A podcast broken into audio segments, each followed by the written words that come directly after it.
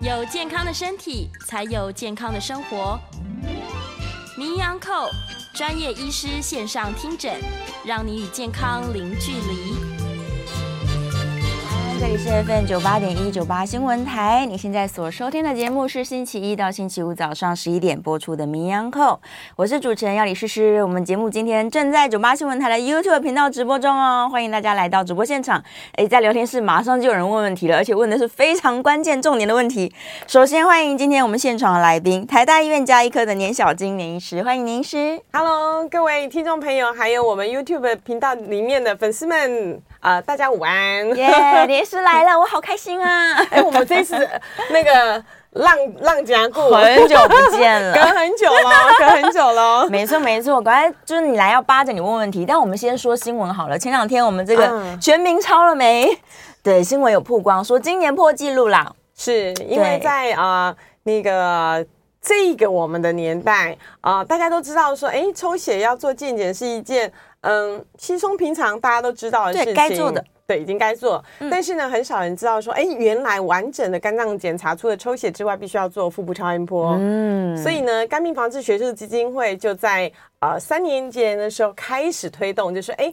我们今年抄了没？抄了没？哎，不不不是抄文章的那个抄，超音波的做超音波的超，你抄了没？嗯、所以呢，在呃上个礼拜六的呃时候，礼拜天的时候，二十三号，我们呃肝病防治学术基金会跟全台二十四家医院，包括离岛哦、金门哦、马祖哦，一起连线。总共三个小三个小时内做了呃四千六百多人的这个免费腹部超音波的这个活动，啊，所以再次感谢我们社会大众的爱心，耶，非常感谢大家，我们这个嘉惠全民啊，是。对对对，很多人可能他真的太久没有去检查或是关注自己肝脏健康了，是，但是结果呢，今年我们破纪录做了这么多的人超音波，发现大家都怎么了？都脂肪肝了吗？这个数值有一点惊人哦，就跟我们今天要讲的消脂保肝的主题非常的相似哦。嗯、呃，全世界的的那个研究都告诉我们说，哎，脂肪肝大概三个人里面有一个哦，三分之一吧。对对对，三个人有一个，对不对？嗯、那我想说，嗯，奇怪啦，那我们亚洲人身形都比较瘦，对不对？对啊，猜猜看，大概是几个人里面有一个？那我们四个人有一个好了啊。我们十个人里面几乎有六个。啊，我们有六成啊，对，比世界平均还要更多人脂肪肝，还要更高。啊？怎么会这样？所以这个啊，我们而而且还不是最高的哦，嗯、对，从啊、呃、某一些医院的地区，可能啊、呃、三个里面有一个，到最高的是十个里面有七八个。哦，它有地区性的差别吗？可能大都市或者是乡下的地方，呃，筛选的这个民众也有差别。就像去年的时候，我们曾经就针对某一个族群，就是含有这个糖尿病的族群，哦、是。哇，那个机会更高了，八成，嗯、八成以上，八成。啊！糖尿病患大家要特别重视自己的脂肪肝的问题，对，所以它其实是一个呃，现在慢性疾病、代谢性疾病一个共构的一个呃警示灯。就有点像是你说他要不要紧呢？嗯，他可以要紧，那它呢也可以国泰民安，嗯，嗯，因为它是可以逆转回来的一个疾病，是。所以我们今天才要跟诗诗跟我们各位观众朋友、听众朋友一起来，就是分享一下，怎么样在这个脂肪肝这么多人的情况下来好好保护我们的肝脏。对，哇，就想不到我们国人，其实我认为这个四千多人已经算是一个随机抽样的状态了。所以，假如我们在全国的人民当中随机抽样，发现有六成的人有脂肪肝，那你如果今年还没有超的听众朋友，真的要赶快去检查一下。对，而且啊，最呃，其实最让我们担心就是说，哎，做这个腹部超音波，其实除了看脂肪肝，最重要的是要看我们的这个救国病肝癌。嗯，没错，没错。那这个肝癌呢，以前都以为啊，我只有这只有关我那个 B 肝、C 肝病人的事情。哎，现在全世界告诉我们说，哎，不是这样子喽啊、哦！这个史丹佛大学已经有这个很明确的数字告诉我们说，哎，这个肝癌的比例很奇怪。当我们 B 肝、C 肝的药物这么好、这么好研发，呃，C 肝可以治愈，B 肝可以好好控制，嗯、理论上肝癌应该是在慢慢的减少当中。对呀、啊，但是呢，却出现了这个死亡交叉点，就发现说，哎，奇怪，怎么这几年呢开始就是一直上升？后来发现原来呢，这个如果我们本身有脂肪肝，嗯。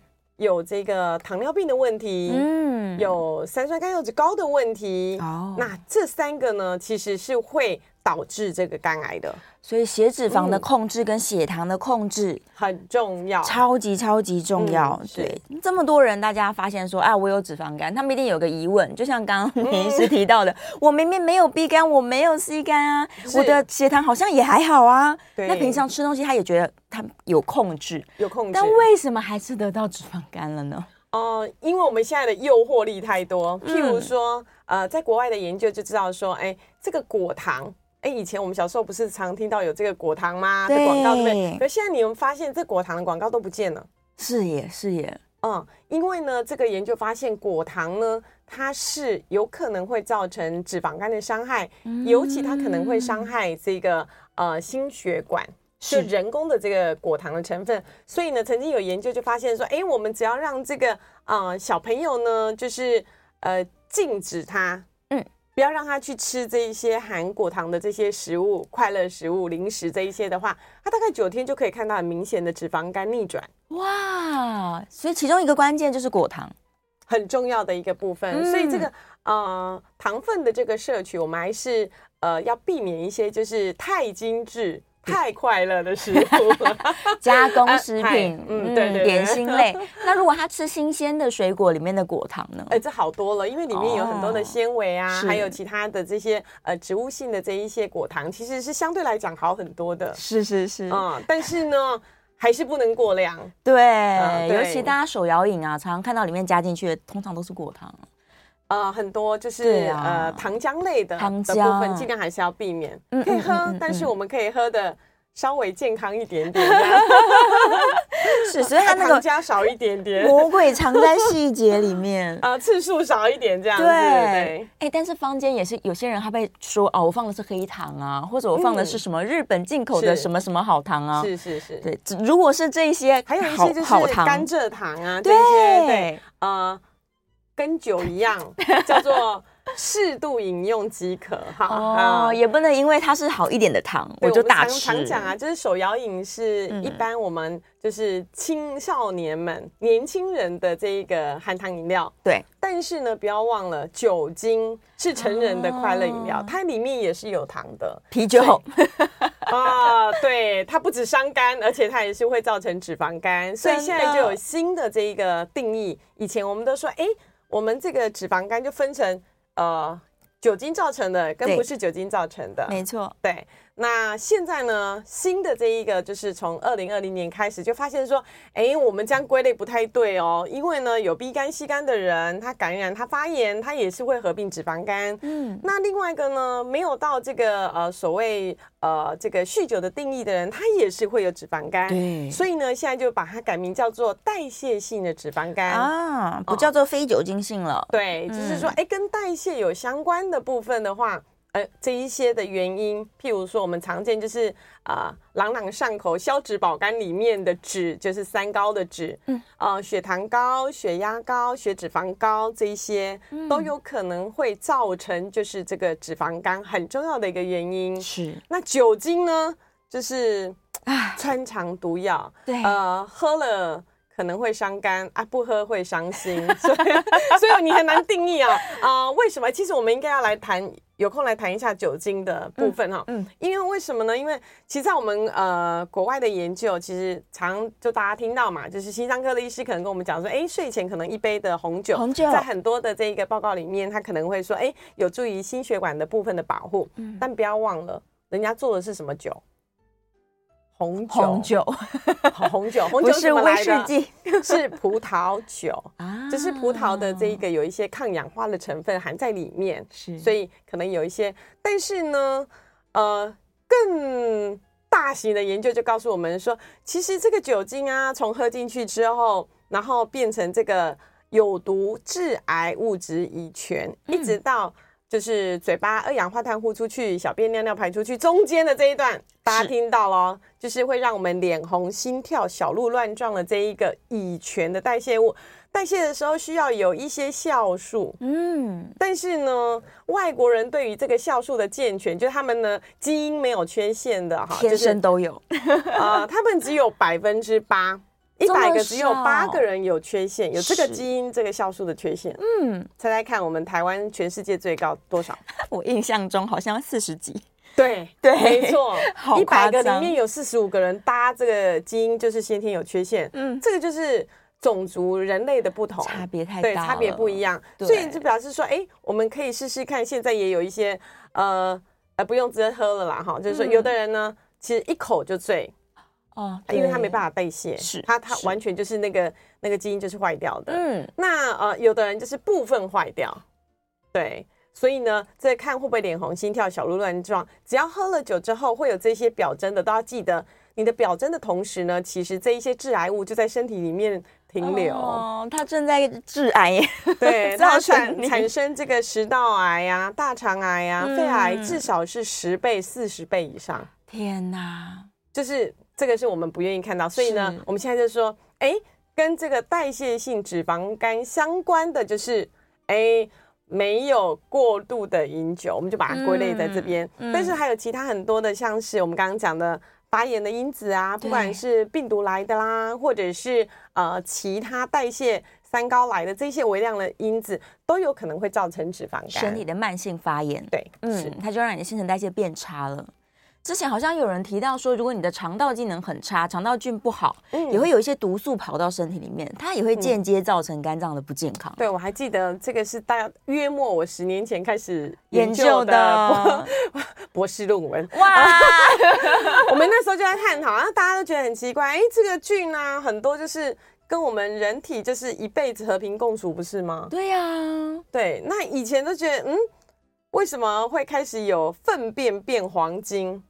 黄金粪便检查，这个其实是有原因的。是以前都觉得，哎，这是粪便就是一个排泄物。对，后来发现这个排泄物里面大有学问。嗯，对，里面有好的菌，有不好的菌，而且呢，这个好的菌呢，有几种好的菌，跟哎，有的人比较健康的人，他可能是有多种好的菌。哇，完完全是不一样的一个分布。那研究就发现说，哎，这个的脂肪肝其实跟我们的肠内菌有关系，有关联呢。嗯。那那时候我们就觉得，哎，为什么有关联呢？这个、啊、便便跟肝脏，哎，就是呃两个通道不一样，不是吗？啊、后来就发现说，原来呢，我们肠子里面的这一些细菌，嗯，如果是不好的这些菌，它可能本身自己就带有一些内毒素，对，啊，反正就吃进去，它就跟我们和平共存啊，呃，我们也不会发烧，也不会干嘛，因为它是跟我们共存的菌嘛，对不对？嗯、我们身体本来就很多菌，然后呢，但是呢，一旦这个菌呢，坏的菌。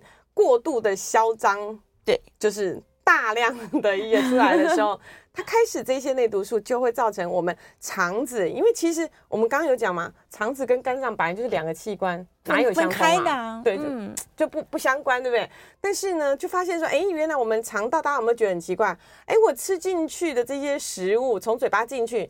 跟从肛门出来不是不一样的东西，它经过消化，对不对？嗯、但是那个肠子里面经过这些细菌的内毒素的毒害之后呢，它的那个黏膜开始出现漏洞啊，肠道就是有小缝隙了。对，嗯、我们的墙壁本来是不会漏水的。对对，那后来就年久失修之后，才开始漏水。我们肠 我们肠子也是类似这样，是，所以这些不好的这些发炎的刺激物就跑进去。那我们身体就要抵抗它呀，嗯、就要产生一些就是呃蛋白质去将这些内毒素给消灭。对，那我们就可以发现说，呃，肥胖的人这一些内毒素的比例其实都会相对高的哦。然后经过了减重，其实多少呢？大概减原来体重的百分之五，五 percent 而已啊、嗯，就可以看到明显的改善。哇，哎，其实这五 percent 其实不。不多嘛？对，听起来还好啊。那我们再来看一下这个脂肪肝到底是长怎么样？这脂肪肝就是说，瓜包油，瓜包油，对，肝把油吃在里面。对，我们一直想象都这样，可是其实不是，是。我们每个肝细胞里面呢，嗯、塞满了这个就是三酸甘油酯的油桶，小油滴，小油滴就在里面，里面，里面这样子，好可怕。对，刚刚我们有图可以看得到，对，对就白白的那个就是油滴。那大家有没有看到？就刚开始有脂肪肝，还没有肝硬化的时候，这肝脏是大的，嗯，就比原来大。大家有没有看到黄黄的那一个？呃，油油，因为里面开始塞油了，它就 Q Q 大大的。那现在发现说，哎、欸，嗯、我们只要付出那么一点点的努力，减大概是五到十公斤的体重，五到十哦，你的肝脏脂肪肝就可以缩小体积，大约会缩小四分之一，缩到三分之一，缩好多啊，缩很多。嗯，所以呢，我们以前就知道说，这个鹅肝鹅肝酱怎么来的。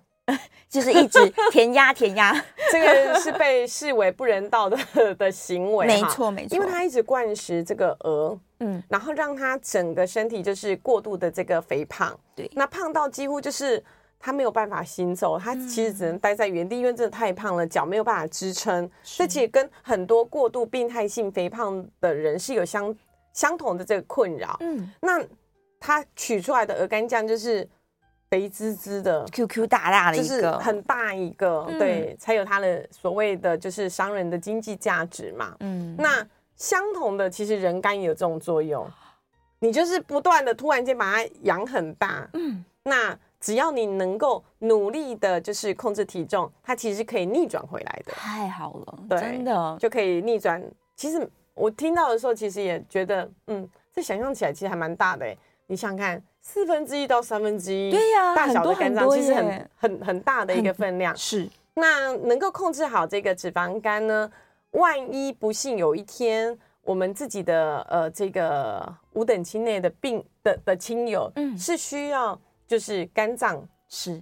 的捐赠，他才有机会可以捐肝救人啊！对，脂肪肝是不能捐肝的，太严重的脂肪肝是没有办法了。嗯，所以之前的那个几年前的新闻，就是八三幺的主唱是阿普，对，他也是因为就是爸爸因为就是猛暴性肝炎的部分，后来马上评估起来没有这个脂肪肝，就捐肝救父啊。对，化呃就是誉为佳话哈。嗯、那这个是他自我控制的这一个。体态跟这个身体的状况非常的好，嗯，所以呢，这个脂肪肝也会影响到，就是呃捐肝以及受肝人他到底有没有办法成功一个很重要的关键。错，所以你看，把肝脏顾好，不只是救自己耶，嗯、还可以帮助到家人。救到家人，对啊，真的是大家要重视这件事情，而且听起来目标不会很困难。你不要想说哦，我一定要瘦到多瘦多瘦，我才会逆转我的脂肪肝，不用，嗯，五 percent 就可以了。这个五 percent 呢，呃，数字上我们可能比较没有感。嗯、现在有呃，除了这个腹部超音波可以看到脂肪肝，可以看到里面有没有肝癌的问题之外呢，现在还有一个肝纤维化震波仪。然后对，用震动看它。对，那你有因为有数字的变化，是，那你就可以明显的看到说，哎，我现在是重度的脂肪肝三百五哇，或者是已经高达四百，那个数字都已经快要上不去了哈，很恐怖的。但是呢，我经过三个月的这一个努力的控制体重，减了六公斤，减了八公斤之后呢，哎，就发现说，嗯，我这个脂肪肝的数值已经在三百以下了，哇，马上对，看到你就马上看到这个，这个是一个就是。呃，很正向、鼓励性的回馈，让我们更有动力继续的往下减。嗯、所以呢，这个一个月一般的人来减个这个两公斤，其实不是梦想，嗯，很容易的，真的是可以控制得到、办得到。而且减重这件事情，是你只要一旦有成就感了，你就会就会继续对 更努力往前。对，没错。我最近也被刺激到了，我决定要再瘦一点。人总是不要随便说自己要减重，千万记得，减重是一辈子的志业。让自己的罪恶感累积到极致的时候，我们再来减重。启动它。因为为什么呢？因为我每一次都就着说，哎，我要减重，我要减重。结果呢，我减了哪里？第一个瘦一定是脸，然后脸边的凹下去不好看了。对，然后呢，嗯、马上又挥霍起来的时候，大家第一个胖哪里？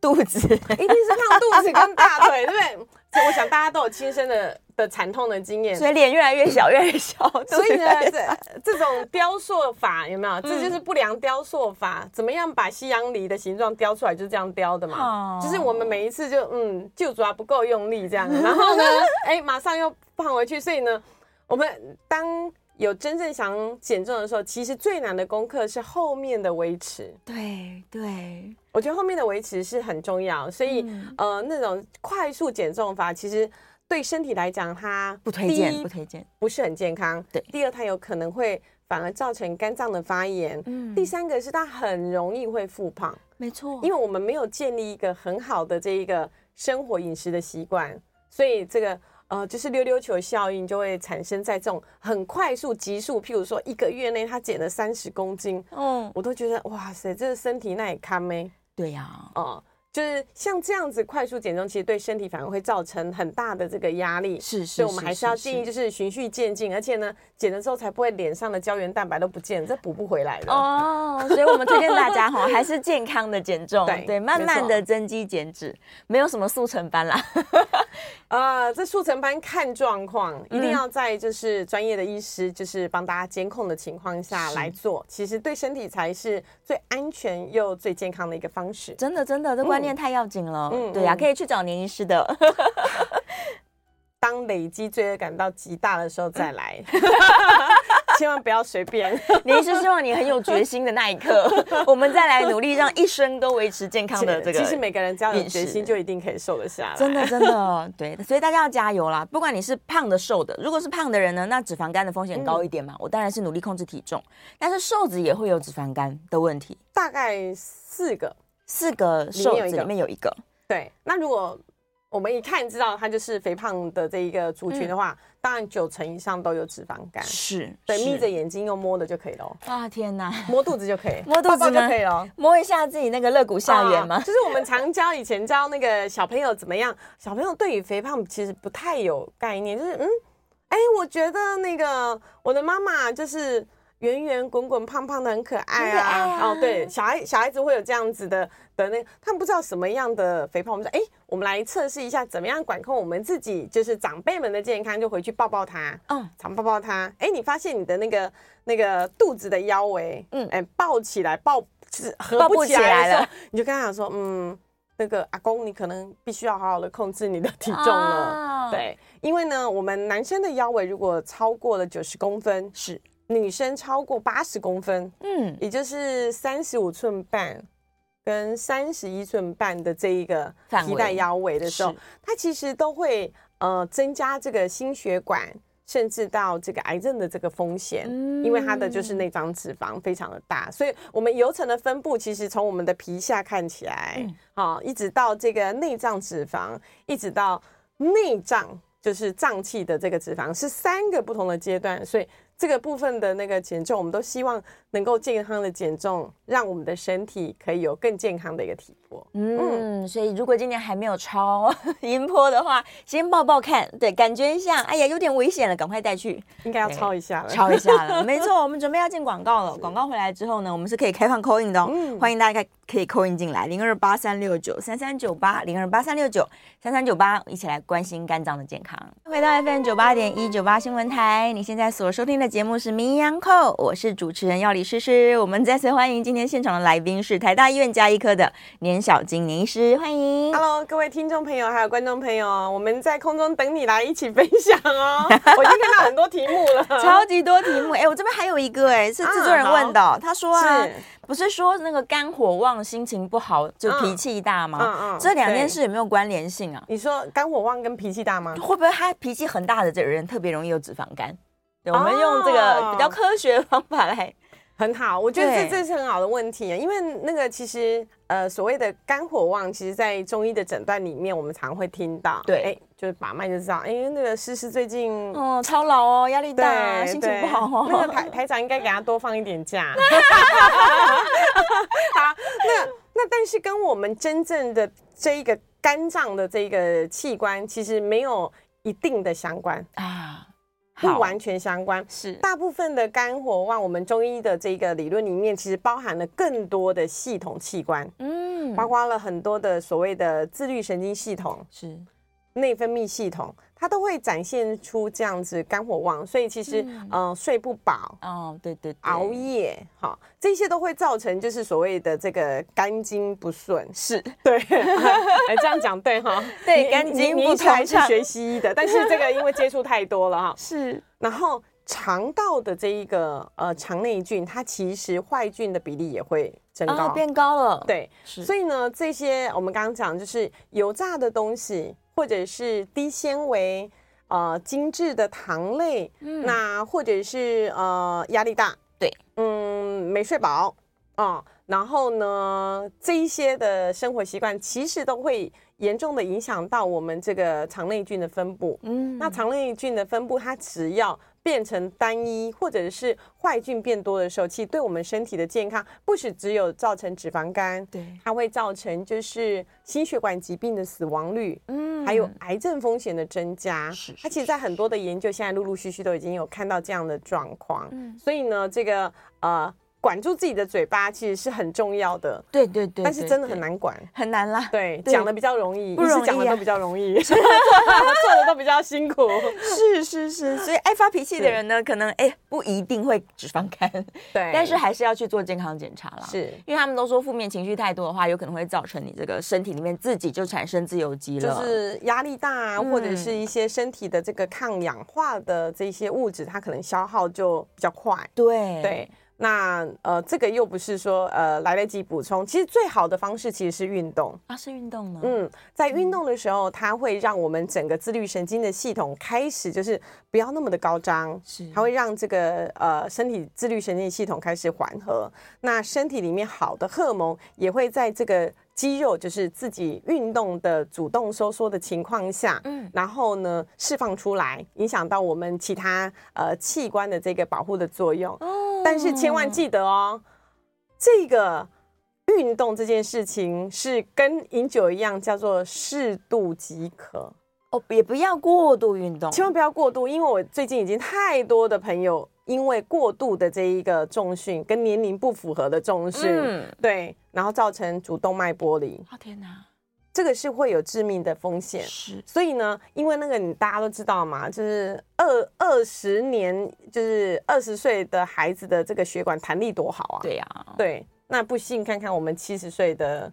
乐龄族的血管哪有那么好？嗯，对，所以这个血压的标准在全世界各地，他们也认为应该跟年龄稍稍的会做修正。是是是，对，高龄的人不用追求这么低的血压。呃，某一些状况，它当然是越低越好，是，但是呢，它真的没有，因为它的平常的基准值就已经不一样，它弹性就已经不一样了，嗯，所以这个是要因人而异。所以呢，我们现在还是强调，就是中等的这个运动，譬如快走，快走。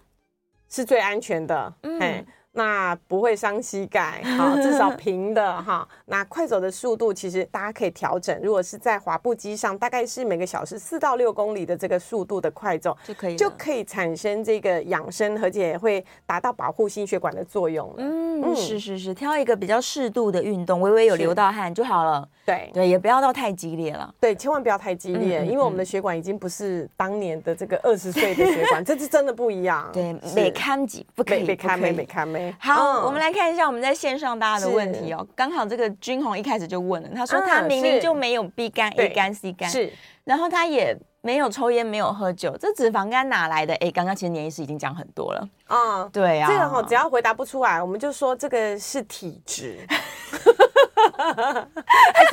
是真的啊，大家 体质就是对，医师很负责任的说法，真的就是体质，为什么呢？因为现在发现很多的这个疾病跟体质基因这件事情是极极度有相关的。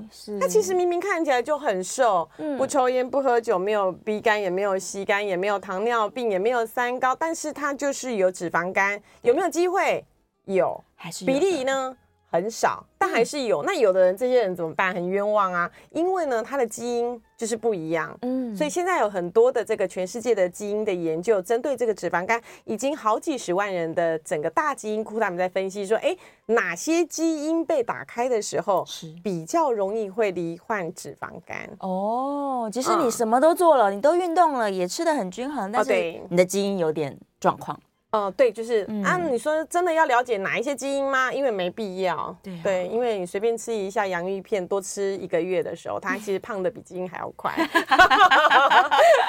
所以呢，就是可以改，可以改善的部分，我们呃努力改善就好。是，其他的那个。呃，交给体质跟上天的那个部分，嗯、我们让学者好好的去研究。这样，总有一天，如果那个药物研发出来，我们也会很开心啊。看有没有什么药丸可以吃下去就可以消脂拔干，我们也很期待。但是现在目前为止还没研发出来。对对对对，总之大家还是先把自己的生活作息调整好，饮食内容做好，嗯，应该是会。渐渐接近于健康的状况。对，再来我来看看燕良，他说啊，茹素的朋友其实蛮容易。也是有罹患脂肪肝的状况，嗯、那到底为什么他明明吃素了，他还会得到脂肪肝呢？嗯、这也是我很多的朋友，就是说，哎，吃吃素除了有慧根，嗯，这这件事情之外，哈，其实素的部分，呃，不要忘了，就是它怎么烹饪料理的这一件事情，比它本身的食材更为重要，嗯，更为重要。是，呃，不要以为就是说每天呃吃一桶的。这个蚝油、橄榄油就不会胖，那是不可能的。哦，因为呢，热量还是超高，你还是会胖哈。所以不要以为蚝油吃很多就没事，其实呢、嗯、还是会有事的哈。是是，是。那所以呢，呃，素的这个料理，比如说呃比较多，可能因为它如果是清烫的，这就跟素有没有没有什么关系啊？啊、呃，清烫的或者是涮的这些肉类的话，那这个东西虽然是荤的，但是它至少料理的方式。是比较不油的，是对，它就比较不容易会有这个脂肪肝的这个三酸甘油脂的累积。嗯、但是如果说是炸类的，或者是呃多重料理过的精致的这一个过程，它烹饪的这个过程当中，啊、或者是使用到呃不健康的油，是。呃，不是故意，我们嘛就是不小心用到，我们也不晓得的哈。如果说假设是这种状况，它还是会有这个呃，就是造成脂肪肝的一个问题。嗯，那还有呢，就是糖类，糖类吃很多饭跟面，淀粉是素的嘛？对啊，对哈，对。那我的很多的病人跟我讲说，你医生，我跟你说，我很克制哦，对我现在都不吃淀粉，我吃什么？我说你吃什么？他说他吃玉米，吃玉米，跟我一样吃地瓜，然后吃地瓜，早三餐吃。也都我都没有吃淀粉哦。然后呢，就是他吃一颗凤梨，他说凤梨也是素的，然后是是，对，也不是精致的。但是这样吃其实还是会胖的，糖类太多了。对对，大家如果抽血就可以知道，其实这样你的空腹血糖跟三酸甘油酯还是会高的。嗯，嗯所以茹素还是有相当的问题，量还是很重要的。你要去注重你的饮食的均衡性。对，就是我们就那个膳食餐牌啊，对，就是呃蔬菜水果要最多啊，一半呐，对，然后蛋白质要多呀，这样才能长肌肉啊。对，吃豆腐，这个都是。很重要的一个基本的饮食的概念，嗯、我相信我们上个礼拜那个呃赖胜如营养师有跟大家分享，是是是。那我们有那个呃星光的这是谁？金城武吗？啊，对。我们的附健科医师也帮忙，就是其实我们年纪到了，我们听这么好的这一个就是 News 九八的节目，我们要开始学习怎么样正确的方式来照顾我们的健康。嗯在有一点乐龄族的情况，其实是需要就是我们的复健师在旁边做一些运动指导的啊，就自己随便运动快走，当然就没话说，不要跌倒就好。嗯，对。但是如果其他的这些动作，我们要避免的是运动伤害，是因为只要一运动伤害之后，是什么都别说了嘛。嗯，对，你就很难快走也不行啊，然后。躺在地板上要做一些运动，我都觉得有困难，更别提说还要做浮力挺身。这个 这个做没几下，就是肩膀的这个韧带可能就受伤了。所以有很多的东西从我们细节的部分开始，就是慢慢的做起。这样，千万记得就是年龄的不同，其实运动的种类。跟摄取的部分其实都会有有一些些许的不同了，是还是要调整饮食啦。有些人想说，我年轻都这样吃也没事，为什么我老了照这样吃我就开始有病了？哎，不用老了，四十岁就有差了，真的真的。所以随着年龄，你身体改变了，饮食也是需要改变的嘛。是是，对啊。然后茹素的朋友，其实我我自己觉得有一个问题，我进走进那个素食的餐厅啊，发现很多加工的食品。他们的加工那个塑料、素鱼啊，什么岛链呐，这种加工类很多耶，因为它长得很很像美食的东西。对，对所以所以我们还是要用原形的食材，不管是素的或者是荤的，其实新鲜的食材远大于就是说这是加工类的部分。这个是呃，对于心血管也也非常重要。只要加工过的，其实它的这一个盐分都比较高。对对，那这盐分高，钠含量都可能会造成我们的血压、心血管的部分呃某程度的这个伤害。是是是是，所以不管你是茹素或者是吃这个荤食、均衡饮食。原型食物是最重要的。对，我们讲完之后，等一下是不是大家都去吃健康便当了？很好啊，午餐就选择走进这个 对健康的地方。然后本来想吃汉堡，想说那那个汉堡不要吃了。对对对，每天吃一盆沙拉。就是说，啊，也不是大家都不要吃一些快乐的食物。其实快乐的食物对于、嗯、我们刚刚一直没有谈到，就是对于心灵的健康其实是很重要的。开心，就是开心这件事情，跟睡饱这件事情，跟肥胖。跟脂肪肝其实也是会有息息相关的，嗯、就是说我们睡饱觉六到八个小时的睡眠，以及就是保持心情的愉快、正面的这一个呃思考，都可以帮助我们身体维持就是健康的一个状况。嗯、所以呢，有去。吃到快乐的食物，呃，快乐的饮料，呃，不要担心，记得去消业障，好，尽情的开心。啊，呃、药要记得吃啊，哈，运动要记得做，这个就是一个我们现在一个很好的所谓的呃平衡点，对，就是一个正向的循环，嗯、你的人生要快乐啊。对，嗯，虽然现在觉得健康好重要，好像有一点点问题状况，但没关系，我们快乐的面对。我们有解药啊，对呀，对，对，等待找年医师，我们就知道解药在哪里了。对，比一个爱心，心情很好，这最重要的，真的，真的最重要的。好了，是我们来准备进广告了，大家别忘了电话是开放 call in 的，零二八三六九三三九八，零二八三六九三三九八。广告之后马上回来，欢迎回到 FM 九八点一九八新闻台，你现在所收听的节目是《名医央叩》。我是主持人要李诗诗，我们再次欢迎今天的来宾，台大医院加医科的年小金年医师，欢迎 Hello, 各位听众还有观众们朋友，大家好。哎，我们最后一段哦，大家把握机会、哦，把握时间，想 call in 的朋友真的要把握时时间了，零二八三六九三三九八。好，我们继续来看线上大家非常踊跃的问题。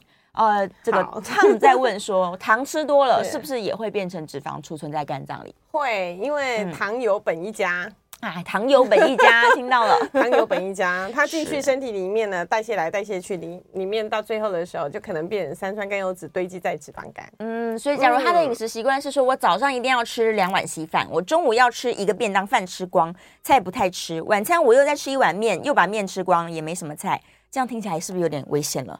是有一点危险，有一点危险。我们可以慢，我们可以调整一下哈。哦，听起来就觉得嗯好。我好多朋友是这样吃的耶。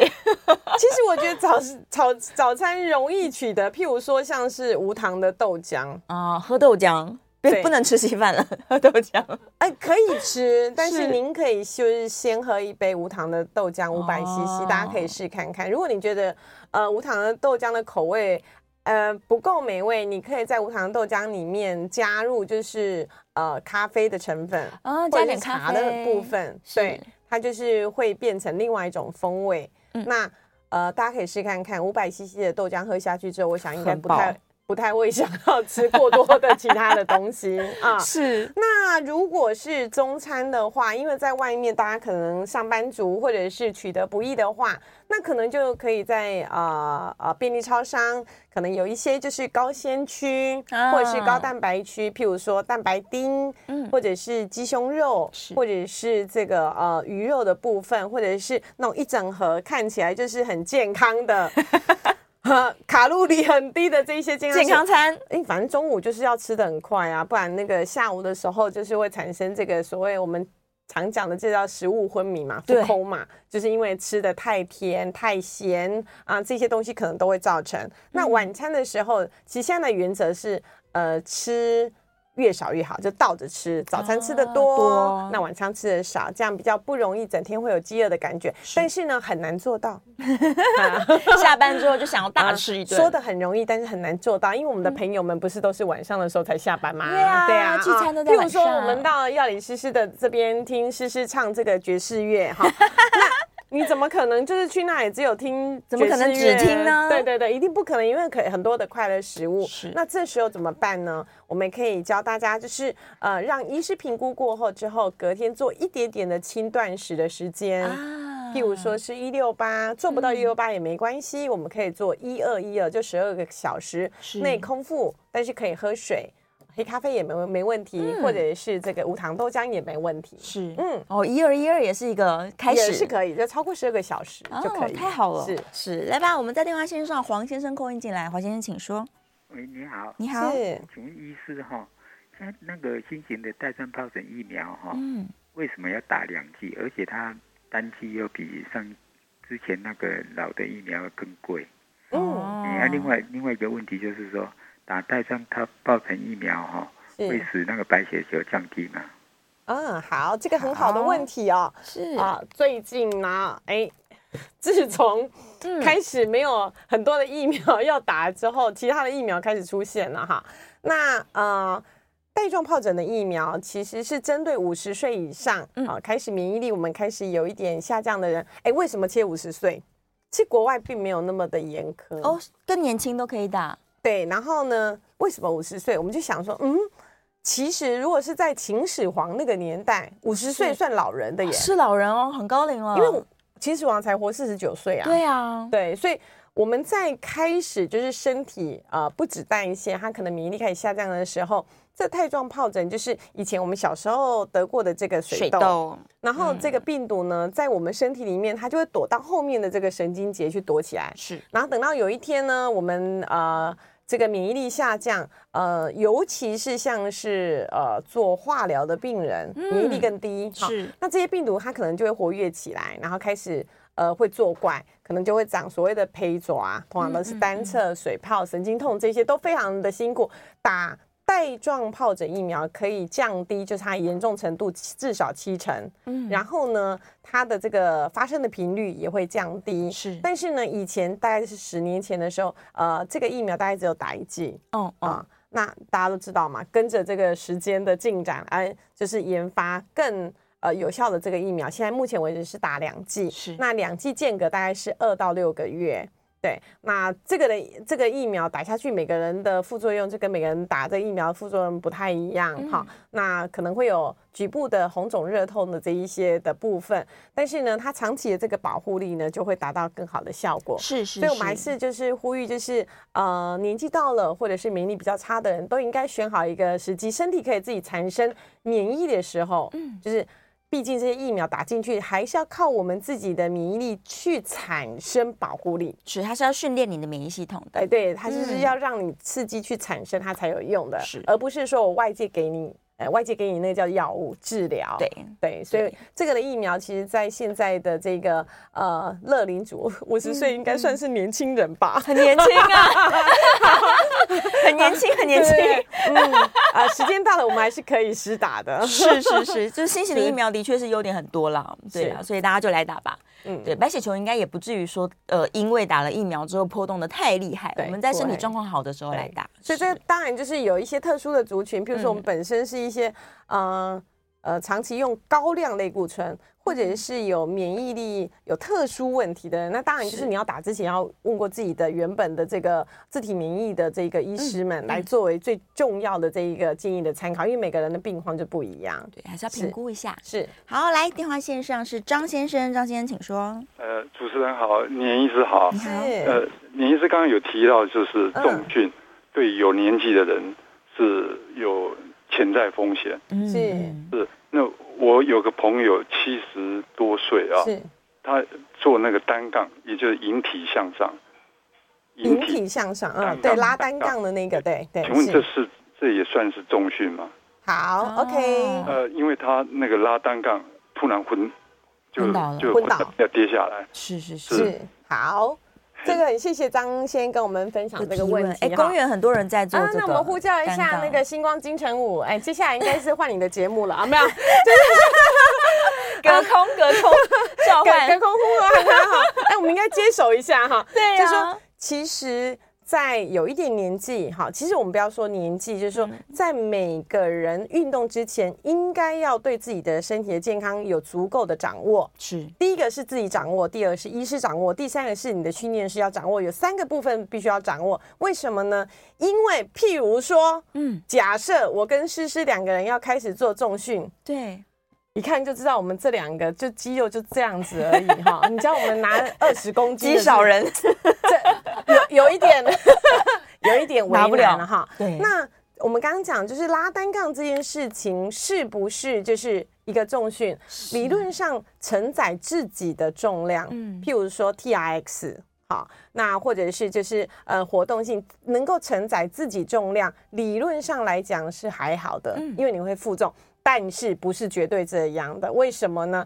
譬如说，现在要做浮力挺身，嗯，很难做十下，真的很难。对，而且为什么呢？因为呢，很多人的这一个腕关节已经受伤，肩关节受伤。如果我们旁边没有一个正确的这一个、哦、呃，就是复健的这个物理治疗师，嗯、他们来教这个训练的时候，其实不用十下，你就三下的时候，你就会听到那个就是磨损，嗯跟这一个就是呃拉伤的这一个这个痕迹。那这个每个人的承受就不一样。但是如果像是我们这。